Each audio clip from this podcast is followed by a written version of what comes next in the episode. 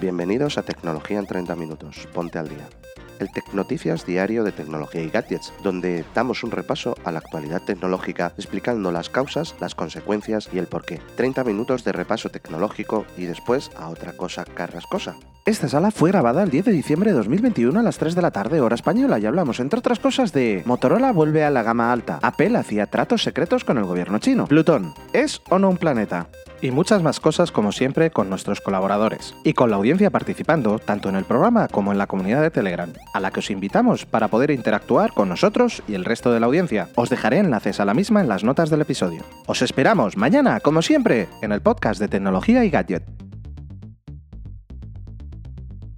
El audio de la grabación no ha sido editado.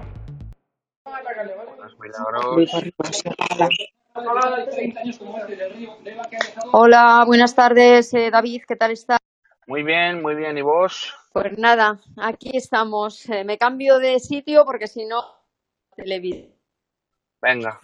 Pues nada, a ver si nos entra mi tocayo, que ya le he hecho pin por aquí y arrancamos las tecnoticias. Ya sabéis que, pues nada, estamos ya en el último día de la semana eh, algo así como un viernes 10 de diciembre ya, con la Navidad encima y con el año que termina y nosotros pues terminamos la semana, la semana que en España pues ha sido un poco rara para los que estamos trabajando. Lunes trabajas, martes descansas, eh, no al revés, bueno sí, eh, no, lunes era fiesta, martes trabajas, miércoles descansas, jueves a trabajar, en fin, una semana un poco extraña que ya termina y si esta semana se nos ha pasado un poco rápida, eso significa que la semana que viene se nos va a hacer eterna. Así que con eso, pues nada, recordaros que estamos aquí en Tecnología y Gadgets y que vamos a repasar en media horita pues lo que hacemos siempre, la actualidad tecnológica, lo que se está cociendo ahora mismo, lo que hemos seleccionado nosotros para que nos pongamos al día y bueno, pues hagamos nuestro ejercicio tecnológico, nuestras pesas de tecnología que tanto nos gustan. Eh, no sin antes recordaros que eh, tenéis nuestro canal de Telegram, en el que somos ya 170 miembros. La última vez que lo he mirado hemos llegado ya a 170, nada mal. Y arriba, arriba de Milagros, justo encima, un poco más arriba está la casita verde, la del Monopoly, para que os podáis unir a nuestro club y que os salgan todas las salas que vamos a hacer, incluyendo pues estas. Acaba de hacer el señor Carrascosa su magia y el canal de Telegram pues ya está encima nuestro. Y sin más dilación, Tocayo, muy buenas tardes. Buenas tardes, espero que me oigáis bien porque la verdad que ando fuera y eh, hace bastante viento por donde estoy, así que el audio no creo que sea hoy muy bueno conmigo, así que pues intentaremos hacerlo hoy rápido y ya os daremos más noticias otro día. No, no, pues quién lo diría, ni te muevas, audio excelente eh, para, para, estar en circunstancias. Eso es el iPhone, eso es el iPhone. Madre mía, la manzanita, qué trucos tiene. Pues bueno, mm, vamos a arrancar. Si quieres, David, yo tengo ganas de hablar de Motorola. Hemos hablado de Motorola muchas veces. Motorola no es la Motorola mítica, la que tantas alegrías nos dio en su día. Ya me gusta recordarlo porque no es algo que esté un poco en la cabeza de todos todos los días. Motorola sigue lanzando móviles. Recordamos los míticos V3, V3X, eh, todos sus móviles legendarios de esa Motorola de finales de los 90, principios de los 2000, que se comía el mercado y que después pasó por momentos difíciles. Pasó por momentos difíciles, comprada por Google y después por Lenovo, que es quien tiene ahora mismo la licencia de la marca Motorola. Por eso digo que no es la Motorola eh, de la división americana que conocíamos de siempre. Es Lenovo quien lleva las riendas de la marca Motorola y quien se encarga de pues poner en el mercado sus nuevos dispositivos. Eh, Motorola sabe jugar muy bien en la gama media y gama de entrada, pero Motorola estaba un poquito apartada de la gama alta. La gama alta en la que luchan gigantes como Samsung, como Apple, como Xiaomi, como Oppo, Vivo, los que están viniendo ahora, otros que están más alejados ya, que están pues desterrados, lo hemos hablado aquí también, el eje está fuera ya, Sony casi ni se la ve. Entonces quedan ahí huequitos o al menos alguna oportunidad para que Motorola pueda intentar luchar en esa gama alta. Pero, como digo, hasta ahora, pues hacía mucho tiempo que Motorola no se animaba a luchar en la liga de los grandes, arriba en la primera división.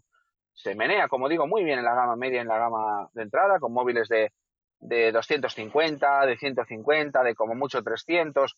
Ahí juega Motorola de maravilla, pero es que acaba de sorprender a todos con la presentación de dos nuevos dispositivos de gama alta. Uno de ellos es una auténtica bestia, los Motorola H30, X30 y el HS30. Dos bestias, dos bestias con procesador Qualcomm y además uno de ellos, el Motorola HX30, estrena por primera vez en un smartphone comercial el Snapdragon 8 Gen 1, es decir, el Snapdragon 8 generación 1, que es el smartphone, el, perdón, el procesador más avanzado y potente que se puede integrar ahora mismo en un procesador, en un smartphone de Android. Y ahora mismo este Motorola es el primero del mercado, saltándose a Xiaomi y otras marcas que les encanta decir, eh, que he sido yo la primera. Bueno, pues Motorola acaba de pasar a todos por la derecha con el HX30. ¿Qué tiene este dispositivo? Bueno, pues en pantalla, pantallota, 6,8 pulgadas, de las grandotas que se ven en estos smartphones de gama alta, Full HD, pues con tecnología OLED, 144 hercios de tasa de refresco, el potente procesador, como digo, de Qualcomm, hasta 12 GB de RAM, con versiones de 8, 256 también, no se queda corto en cámaras, ojito la delantera, la de los selfies, que es de 60 megapíxeles, y detrás tenemos un doble sensor de 50 megapíxeles, incluyendo un gran angular, y un sensor macro de 2 megapíxeles que está ahí un poco casi de relleno, porque bien pudiera aquí haber ido un teleobjetivo o algo así, pero bueno, pues, triple cámara, dos de 50 y uno de 2. Batería, nada desdeñable y presumiendo además de carga rápida 5.000 miliamperios y 68 vatios. Esto significa pues que en poco más de 20 minutos está cargado el móvil al 100%. Por supuesto, 5G, NFC, etcétera. El precio del gama alta más potente de Motorola y dispuesto a luchar de tú a tú contra todos los otros gigantes, ojito David, unos 440 euros al cambio. ¿Por qué digo al cambio? Porque se acaba de presentar en China. Y cuando se presenta en China, pues hacemos el cambio en bruto de yuanes a euros y nos da esta conversión que, por supuesto, en su aterrizaje a Europa, pues pegaría un subidón de precio. Eh, sumémosle por lo menos 150 euros. Pero, aún así, es un precio muy atractivo para un gama alta en toda regla. Su hermanito, y digo hermanito entre comillas porque también es una bestia, el Motorola Edge S30. Pensad en la misma pantalla y pensad en un procesador que es el Snapdragon 888 Plus, que es el más potente de 2020, con permiso de la nueva incorporación que acabamos de ver también, hasta 12 GB de RAM, eh, la cámara delantera un poco más modesta, pero atrás ahora sí 108 megapíxeles y 13 de gran angular. Misma batería, con carga rápida un poco más pequeña, y en este caso unos 330 euros al cambio. Con esto, ¿qué os digo? Pues que ojito con Motorola, que está jugando en la gama alta, que está jugando en la Liga de los Mayores y que viene a hacer daño a Xiaomi y a compañía. Así que, David, ¿cómo lo ves? Pues igual como tú, ojito, ojito, no solamente por el procesador que usa, que hubiera sido el Snapdragon 900, con este nuevo cambio es ese Snapdragon 8 generación 1, que es casi el doble de rápido que el 888, que ya era una auténtica bestia, es decir, estamos hablando de un procesador que mm, llega a unos puntos de performance que si nos lo lleváramos a lo que conocemos como Intel o cosas similares, necesitaría refrigeración. Eh, por otro lado, el tema de las cámaras. Lo más impactante para mí es la cámara principal. La cámara principal tiene un sensor CMOS enorme, gigante, que es lo realmente importante, no tanto esa cantidad de píxeles mm, cada vez más grandes que dicen que si 104 megapíxeles y demás, lo importante es ese tamaño del megapíxel. Eh, y en este caso es exageradamente grande. La pantalla, pero sobre todo hay una funcionalidad que a mí me gusta mucho para el común de los mortales, es decir, para todos esos me incluyo que cuando estamos en casa no encendemos el portátil, usamos una tablet o no necesitamos esa potencia que pudiera tener un pedazo de ordenador que es esa MIUI 3.0 que permitirá conectarlo mediante una dock a una pantalla y que con un teclado, en, la web que os hemos puesto en el grupo podéis verlo con el teclado de ThinkPad y con el ratón de ThinkPad, pero con una pantalla, un teclado, un ratón, tenéis un entorno de trabajo 100% válido para el 99% de los casos y por un precio bastante bajo. Es decir, te llevas un portátil, eh, un móvil eh, y simplemente le tienes que comprar una pantalla externa, un teclado, un ratón, ese soporte. Eh, la conectividad 5G que lleva es una, una, auténtica barbaridad. La batería de 5.000 mAh te, te asegura directamente todo un día. La potencia de GPU es eh, exagerada para, para juegos. Por lo tanto, es un auténtico, como, como bien dices, un auténtico destructor de Xiaomi. Es decir, a lo mejor no es. eh, veremos a ver si llega a Europa, pero para mí, efectivamente, es un auténtico destructor de Xiaomi y es un. Aquí he llegado yo primero. Es decir, Lenovo también aprovecha muchas cosas a través de Motorola y de la marca Motorola para, para de- definir ciertas cosas. Y como bien has dicho, Motorola se ha ido con- a jugar con los grandes pero se ha traído el, ba- el balón, el Scattergories y se ha traído todo. O sea, no ha dejado nada en el tintero. Veremos a ver si llega a Europa, porque para mí es un dispositivo muy gordo. Es cierto, David, porque además eh, si algo pueden, eh, es decir, si algunos galones le quedan a las marcas clásicas como Motorola, es que todavía están en el recuerdo de la gente, es algo que ocurre con Nokia. Lo que pasa es que en el lineal, en el lineal, en las tiendas, no aparecen eh, pues en estos rangos de precio, como decíamos en la gama alta. Ahora bien, lo que tú has dicho, destructor de Xiaomi, como aparezca un Motorola al lado del Xiaomi que tengan las mismas prestaciones y que en precio estén parecidos, pues ojito que el Xiaomi puede tener problemas, porque Motorola sigue teniendo ese bagaje, sigue teniendo esa historia, sigue estando en la cabeza de la gente, que ojito, que nosotros hablamos aquí todos los días de Xiaomi, pero no mucha gente todavía conoce Xiaomi. No te digo nada, Oppo, Vivo y estas que están llegando. Está empezando a sonar, suena cada vez más fuerte. Costó, por ejemplo, que una marca como Huawei calara y llegara eh, después de poner tanta pasta como pusieron y que la gente conozca Huawei como conoce, como conoce Samsung, pero Xiaomi, como digo, aunque hablemos aquí todos los días de ella, está en ese proceso. Y, ese- y al lado, como digo, de un Motorola, pues pudiera tener ahí problemas. Vamos a dejar que hable Luis Kevin, que ha subido y tiene el micro ahí, ahí abierto, si os parece. ¿Qué tal? Luis Kevin, ¿qué tal? Hola. Hola. ¿Nos querías comentar algo de esto o, o de otra noticia que quieras o, oye, o lo que tú quieras? Mm, No. Bueno, pues entonces, ¿qué te parece si te muteo? Ahí estamos. Pues Super Javi ha subido que seguro que tiene algo que decir. ¿Qué tal, Javi? Buenas chicos, ¿qué tal? No, estaba viendo justamente ahora el, el nuevo este. Eh, lo que no he llegado entro tarde, el precio mm, no lo he convertido, lo tienes. Te dices el Motorola, ¿no? Que no te he oído. Motorola. Sí, es el motor, la me he confundido. sí. Oye, pues es que lo he comentado, es una locura. La bestia, la bestia al cambio son unos 440 yuanes, eh, perdón, euros de yuanes, y el otro que también es una bestia, unos 300 y pico. Como digo, sumaremos algún más de 100 euros al cambio cuando llegue a Europa, si es que llegan, que todavía no, esto cuando se presenta en China no dicen nada, o sea que veamos a ver qué pasa. Pero bueno, oye, es un golpecito en la mesa ahí de Motorola. Sí, tiene, tiene buena pinta, ¿eh? Además, eh, veo, ¿no? Recuerdo que hace poco Motorola, ¿no? También lanzó el, el smartwatch, ¿no? Parece que se está lanzando un poco a, a empezar a hacer la competencia, ¿no? A este mercado. Sí, sí, la verdad, y tablet, y o sea, están, están otra vez ahí dándole caña.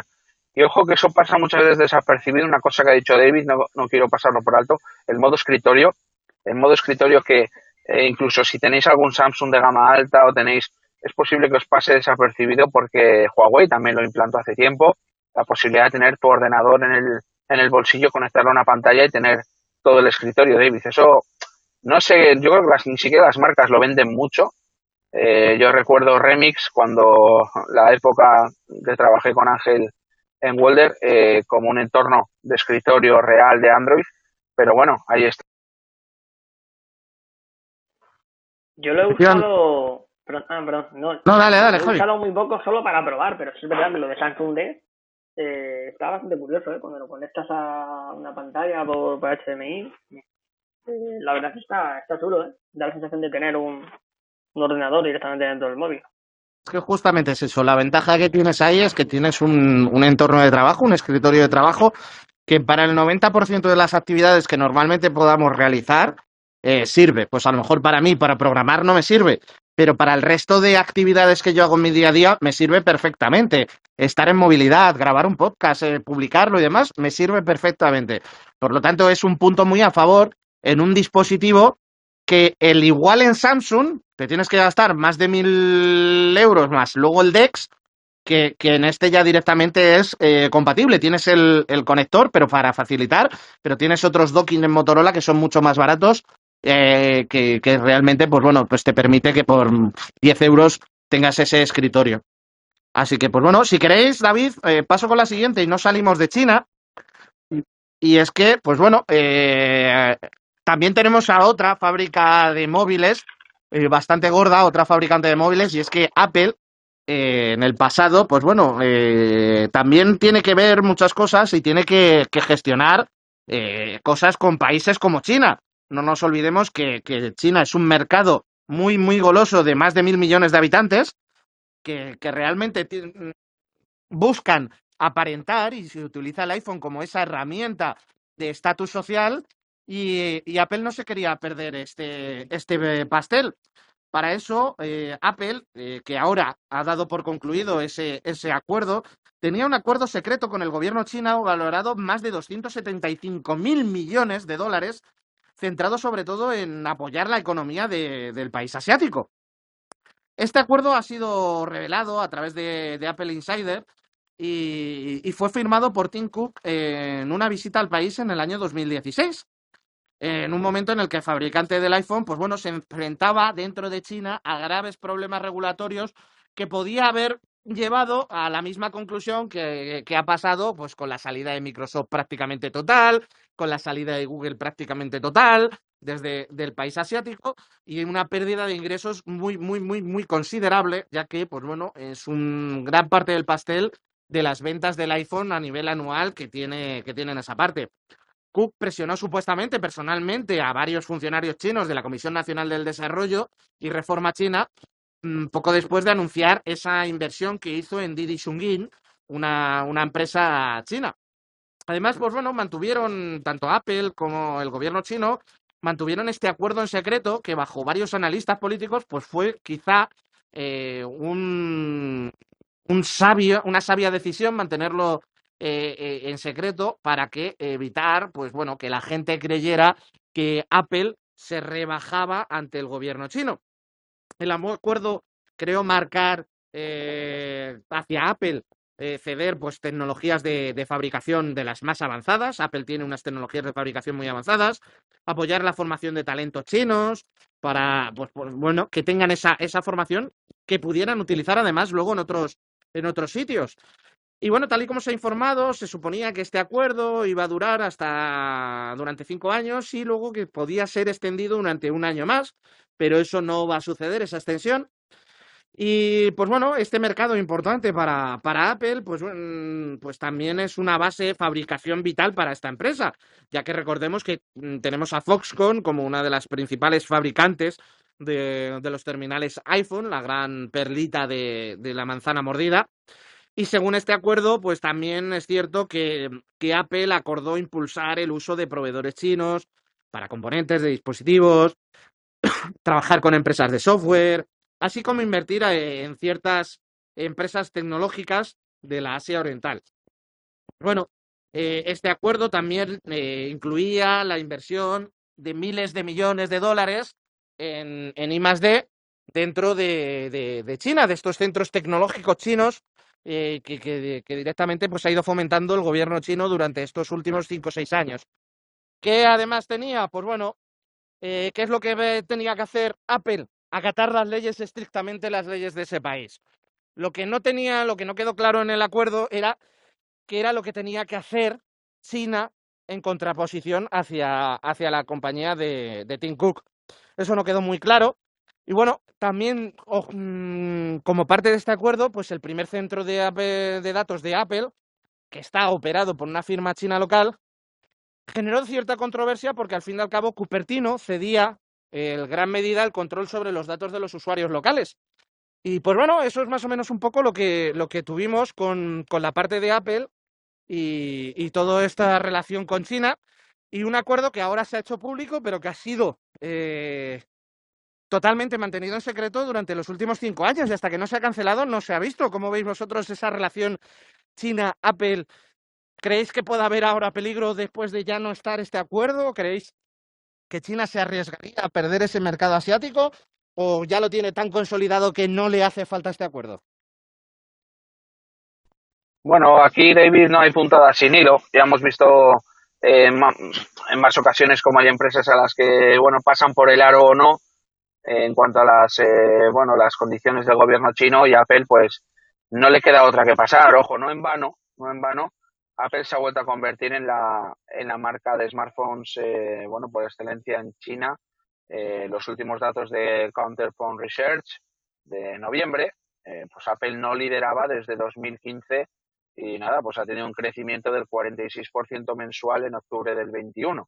Es decir, como digo, que esto no ocurría desde diciembre de 2015, estaba por ahí Oppo y demás, pero bueno, con la caída de Huawei eh, también en China, como la marca más vendida, pues Apple pues eh, se ha vuelto a convertir ahí en el OEM número uno del mercado chino. Así que el iPhone 13 también ha tenido bastante culpa ya que ha sido pues eh, una demanda de, de, pedidos también bastante brutal. Eh, y ojo, se lanzó más barato en China que lo que fue también el iPhone 12, cosa que también ha, aumentado el interés del, del terminal. Eh, bueno, pues se ha aprovechado Apple un poco de esto, se ha aprovechado un poco de esto, pero como tú dices y bien has dicho, no sabemos cómo y de qué manera ha tenido que pasar Apple por el aro, pero ahí está, aceptando las condiciones de China. Otros no aceptan las condiciones de China, por ejemplo, mira, me viene a la cabeza LinkedIn, que hemos visto cómo se ha retirado de, del mercado chino por no aceptar por las condiciones que les pongan y ya está, y Apple en este caso, pues pasa por el aro porque le conviene yo os voy a contar una cosa. Las dos veces que he ido a China, el, mi primer iPhone fue de segunda mano. Pero bueno, me duró no sé cuántos años, ¿eh? Y, la verdad es que allí, allí utilizan mucho iPhone. Hombre, ahora con la, entrada también mucho, porque está muy fuerte Huawei Xiaomi y tal, pero, pero no veas qué mercado de segunda mano de iPhone, David. Increíble, increíble, increíble. Y claro, si aquí en aquella época, que era 2017, finales, de, principios de 2018, eh, un, imagínate un iPhone 7, ¿no? Pues te costaba 700 euros, pues, pues allí te le conseguías por 300. Claro. Sí, sí, sí. De hecho, fíjate, David, no sé si te acuerdas que igual tenemos una sala pendiente, yo lo hablé con Ángel en su día, para hablar del mercado pues de los refurbish o de los reacondicionados, ¿no? Que pues vienen de China, vienen de China China recoge, recoge smartphones de segunda mano de Estados Unidos, recoge smartphones de, recoge, bueno, sobre todo iPhones, pero también Samsung y demás, los recoge de Japón, recoge de muchas partes del mundo dispositivos usados que reacondicionan allí y venden a todo el mundo. Eh, los back market eh, y otras páginas que habéis visto aquí en España, pues se nutren de esos teléfonos reacondicionados que están revisados, que las piezas son sustituidas generalmente por piezas no originales para precisamente abaratar ese precio y es un mercado bestial. Eh, allí se pueden comprar a granel en China, o sea, eh, vas allí a una nave y prácticamente están ap apaladas. ¿Cuántos quieres? Y casi que al peso, ¿no? Eh, Pero tal bueno, cual, es un. Tal cual. Es un temazo, sí, es un temazo ese. David. Hay una, hay una calle, que es el, bueno, la, la parte comercial de, de Shenzhen, yo la llamaba la, la, la, avenida de la tecnología, ¿no? Porque era impresionante, edificios, eh, rascacielos y todo lleno de tecnología. Era increíble. Parecía que estabas ahí en la quinta avenida, pero de tecnología. Sí, sí. Pues eso es un temazo, David. Pues no sé, eh, la noticia, pues oye, bien, pero como dices, lo interesante es lo que no se sabe, ¿no? Efectivamente, lo interesante es lo que no, no, se sabe de ese acuerdo y sobre todo qué es lo que China hizo por Apple, que no queda escrito realmente de manera tácita en el acuerdo. Está escrito de manera tácita lo que tenía que hacer Apple por China, pero no lo que tenía que hacer China por Apple. Así que también veremos un poco ese tema, eh, cómo ha sido. Eh, o en. También es un poco porque siempre Apple se hace la, la de los recursos humanos, de la igualdad, de eh, valorar a las personas, pero sin embargo, pues bueno, el apoyar a estos regímenes que son de todo menos pro seres humanos, pues hombre, eh, también hace un poco esa hipocresía de, la, de las empresas. Y si quieres, terminamos hoy de manera un poco rápida. Cuento una de un que tú y yo conocemos, de un pequeño planeta que no sabemos, que nos trae otra vez de, en controversia y... Me encanta esa, David. Es buenísimo para acabar en viernes, claro que sí. Y cerramos por hoy con la cabeza un poquito calmada. Y es que, pues bueno, eh, Plutón vuelve a estar otra vez en boga y es que hace nueve años eh, el Grupo Internacional de Astrofísicos lo sacó como planeta debido a que no cumplía, cambiaron la definición de planeta, y es que un planeta tenía que haber limpiado su órbita eh, de otros eh, objetos estelares, cosa que, que Plutón no, no ha hecho. Pero sí que cumplía el resto de cosas, como por ejemplo orbitar alrededor del Sol. Eh, no así como esos objetos que hay dentro de su órbita que no orbitan alrededor del Sol. Pues bueno, hay ahora otra corriente que vuelve a indicar eh, la intencionalidad de vo- devolverle el estatus de planeta a nuestro pequeño Plutón, que está eh, casi en los confines del sistema solar, pero que si realmente se hiciera de la manera que ahora están proponiendo, se convertiría en planeta, eh, pues asteroides como la Luna. Y pues tenemos ahí ese conflicto de intereses de la Luna es un planeta, no es un planeta, Plutón es un planeta, no es un planeta. Tendremos que volver a reescribir todos los libros como pasó hace nueve años, cambiando de que el sistema solar tenía nueve planetas a ocho. Volveremos a tener nueve. Mm, ¿Qué, veremos ahí? Pues bueno, os traeremos noticias eh, más adelante en referente a este punto, a ver qué, qué han decidido los sesudos sobre cómo definimos nuestro sistema solar, cómo definimos un planeta y qué consideramos un planeta, y os lo iremos diciendo, como no, en siguientes ediciones del Tech Noticias, que en las cuales pues volveremos el lunes a las 3, hora española. Nos podréis escuchar en los replays, en el podcast y como siempre en nuestro Telegram, que lo tenéis ahí arriba, pulsar, uniros, y si no, en la casita de arriba del Monopoly, como dice mi tocayo, tenéis directamente la descripción del club, os veis unir al club, os enteraréis de todas las salas que tengamos agendadas. Y como bien ha dicho David, tenemos algunas pendientes, como esa sobre los refurbis, el tema del metaverso. Y yo por mí, David, yo me despido, te cedo el micro y deseo Venga. muy buen fin de semana a todos. Hecho, yo me. Déjame despedirme, pero haciendo un apunte de Plutón. Yo cada vez que veo el libro de, de mi hija y veo lo del sistema solar y no está Plutón ahí al fondo, digo, me cago en 10. ¿Pero qué pasa con Plutón?